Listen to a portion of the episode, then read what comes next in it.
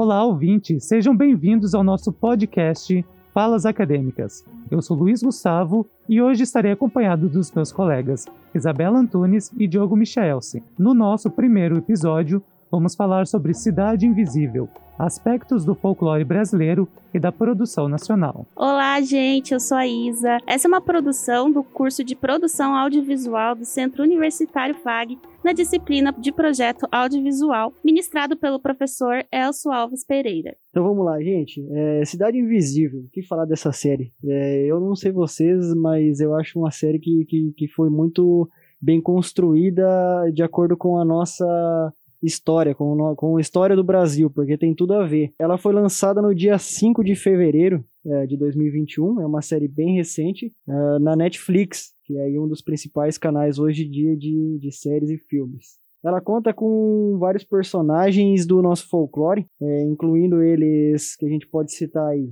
Alerta de spoiler, gente. Vamos colocar um alerta de spoiler aqui que provavelmente a gente vai falar muita coisa que contém na série. Exatamente, muito bem lembrado. Só fazendo um adendo na sua fala, eu tava muito. com as expectativas muito altas em relação a essa série, porque eu sou uma grande fã de folclore brasileiro. Sim. Então, quando eu soube da temática, eu já me apaixonei pelo tema. Eu não vi trailer, eu não vi nada, não li sinopse. E a partir disso, eu já pensei que eu tinha que assistir. Para falar a verdade, eu vi tudo num dia só, porque eu realmente estava muito ansiosa. É isso que é o bom. Em um dia, você consegue assistir toda a trama. É tranquila. É 30 minutos cada episódio, assim, quando você vê, você já terminou. Exatamente. Tipo assim, ela acaba sendo uma série curta, mas é uma série que você fica com aquele gostinho de quero mais no final. Uhum. É verdade. A, a, história prende você e você fica cada vez mais imerso naquele ambiente, naquela história, né? Na sensação de, de querer terminar logo para ver o que vai acontecer com os personagens. Eu acho que isso, isso é sensacional na série. E isso tem tudo a ver, acho importante a gente citar, tem tudo a ver com quem dirigiu a série, né? Com quem produziu a série, que é o grande diretor brasileiro Carlos Saldanha. Conhecido por diversos trabalhos internacionais muito premiados no estúdio Blue Sky Studios. Ele é bem famoso por ter participado como co-diretor do filme A Era do Gelo 1 e participou da direção do A Era do Gelo 2 e 3. Também dirigiu filmes como Rio, Rio 2, filmes que foram premiados. E, por último, O Toro Ferdinando. É até uma notícia importante que esse estúdio, que ele trabalhou praticamente na carreira toda dele, teve as suas atividades encerradas esse ano, anunciaram agora, em março. Mas a gente pensa assim que nada se perde, né? Ele, como um profissional que é, e os outros animadores que trabalhavam com ele, com certeza já tem um espaço ganho no mercado de trabalho. E a gente está vendo agora ele voltando para o Brasil. Foi uma oportunidade para a gente, trazendo uma produção maravilhosa que é Cidade Invisível. Exato. E, e junto com ele, eu acho que vale ressaltar muito é, que é a questão dos roteiristas, do, do time de roteiristas que, que teve aí na, na, na série, para produção da série, porque eu acho que eles foram, tipo assim, sensacionais é, em juntar todas as características da série, toda da, do folclore brasileiro, para encaixar numa forma didática que prende a atenção de quem assiste, que foi a Mirna Nogueira, o Rafael Dracon e a Carolina Munhoz. Não só a forma didática, né? Vamos combinar. Marco Pigozzi e Alessandra Negrini, é isso que prende a nossa atenção.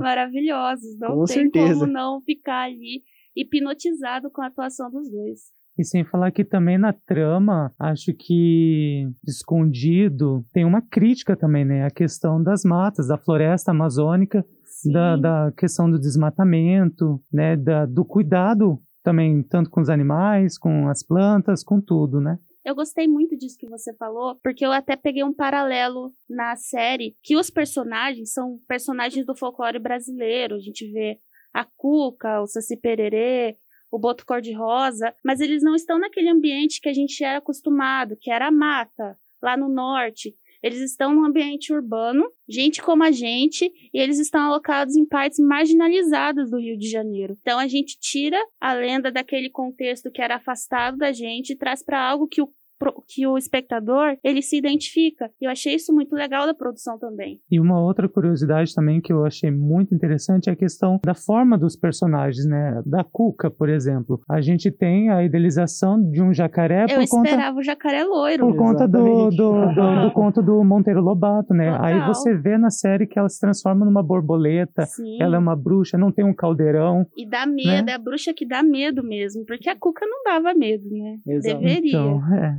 É outra Aproveitando história. a fala da Isa, é, eu até estava vendo sobre algumas críticas da, da, da, da sociedade e teve gente que justamente entrou nesse ponto, Isa, que você falou, de não ser uh, baseada no norte, no nordeste, tendo essas crenças que a gente é acostumado a ver.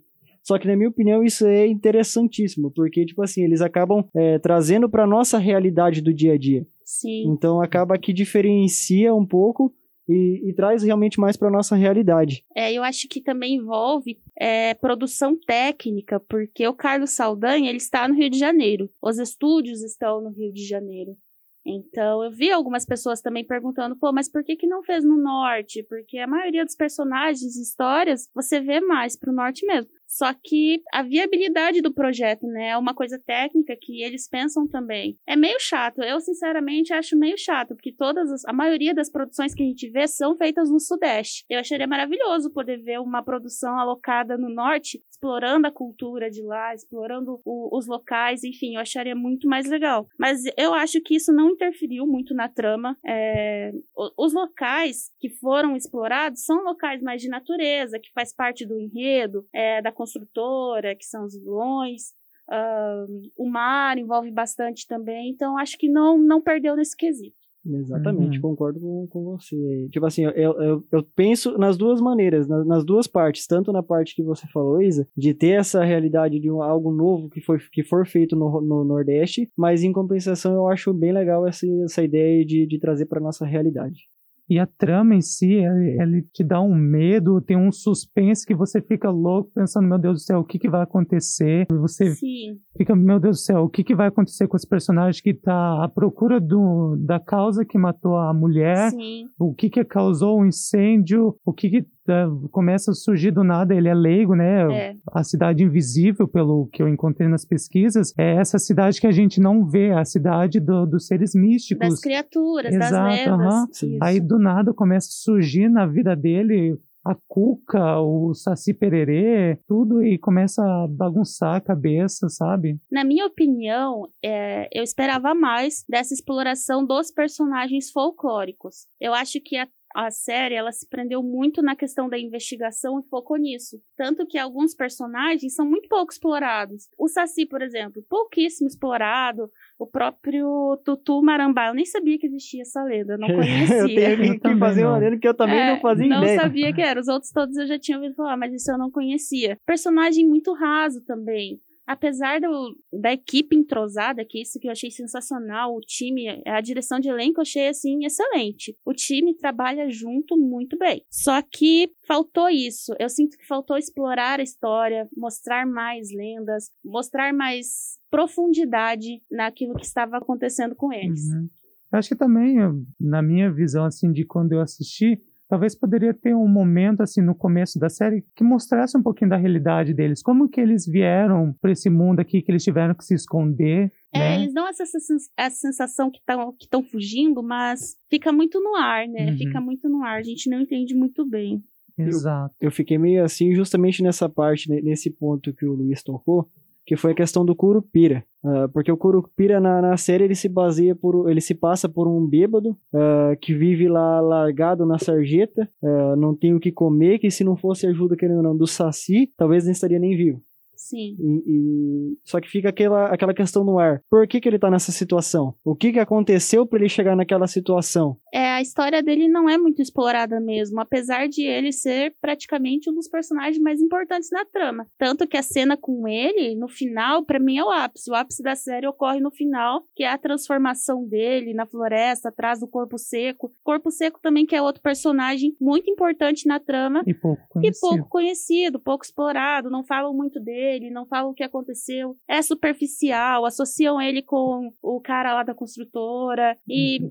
no final também ficou, ficou meio no ar aí. Eu, eu, essa parte eu não achei muito legal, mas os efeitos especiais são tão bons, são tão excelentes assim, e é tão difícil ver isso numa produção brasileira, sabe? Foi o que me maravilhou ali. É, e falando também um pouquinho sobre o corpo seco, o que eu encontrei é, é um espírito de uma criança que é foi tão perversa, né, na, na infância, que quando morreu, também não sei se morreu criança, se cresceu, né, mas quando morreu nem o céu e nem o inferno quis. Pesado. Então ele ficou preso na terra, esse espírito podre, escuro aqui, ficou é, preso na mata, né, que fala assim que esse espírito ele desnorteia o quem está na floresta para justamente pegar, entrar no corpo e Nossa. fazer tudo isso. Você já ele. tinha ouvido histórias sobre ele? Não. Ele é Não. conhecido também como um inudo. Já tinha ouvido? Já, já ouvi, já.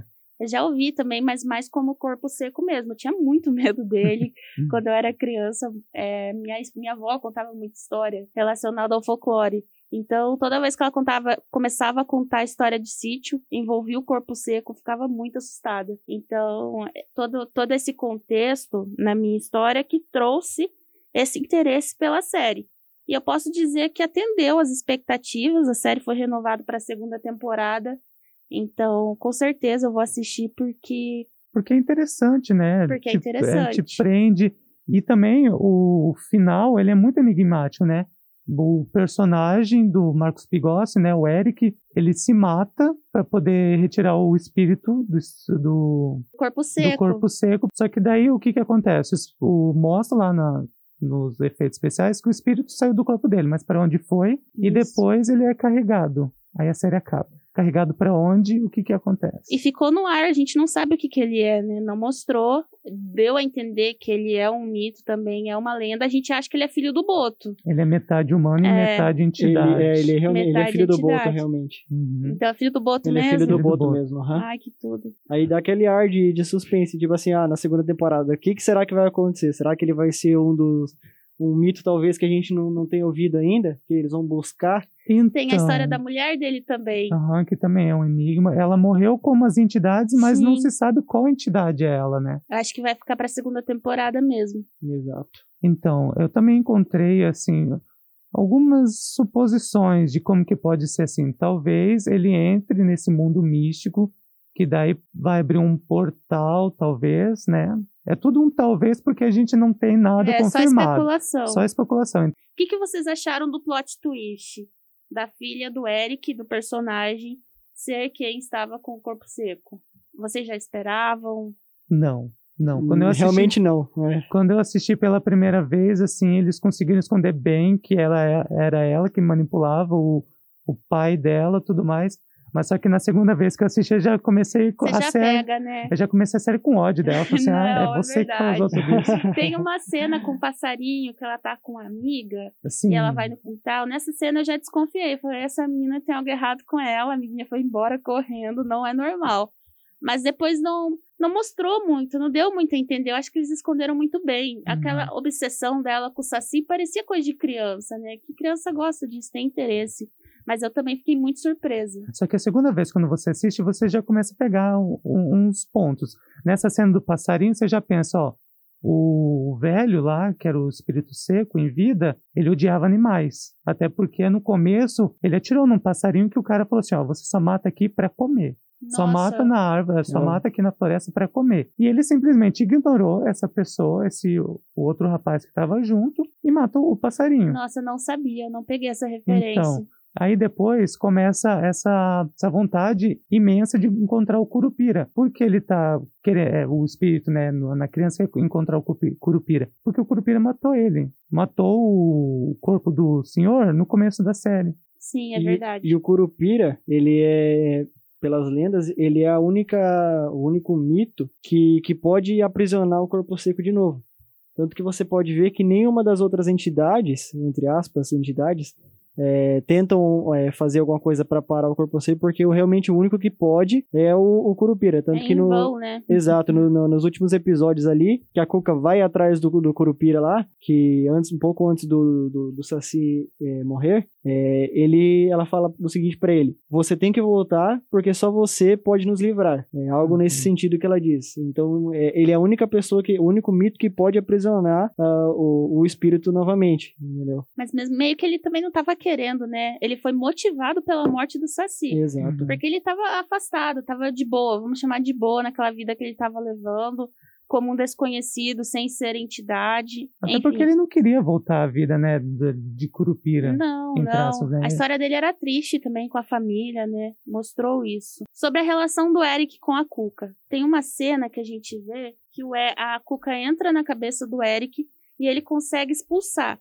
Envolve também uma questão ali dele ter o corpo fechado, foi na benzedeira quando era criança, mas ela entra na mente dele e ele come- consegue tirá-la da mente, inclusive ela quase morre, ela salva pelo tutu, e aí depois a gente não vê mais essa força do Eric na série. A Cuca é poderosa, a Cuca é uma bruxa, ele é uma entidade que conseguiu parar a Cuca e ainda não foi explorado por quê. O que, que vocês acham disso? Olha, comigo eu ah, não consegui captar é, essa cena, essa parte aí que ela abre a porta, encontra ele criança, depois ele dentro de um círculo de velas. Pra mim, ainda não consegui captar o que que é isso. Então, o que acontece é que quando ele era criança, ele foi numa benzedeira e teve o corpo fechado.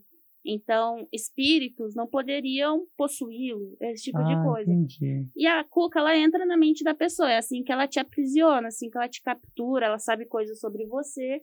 E ao entrar na mente dele, ela não conseguiu. Então tinha a porta, ele vai e fecha, ela sai, enfim. E isso não foi explorado, né? Não Uhum. disse o porquê.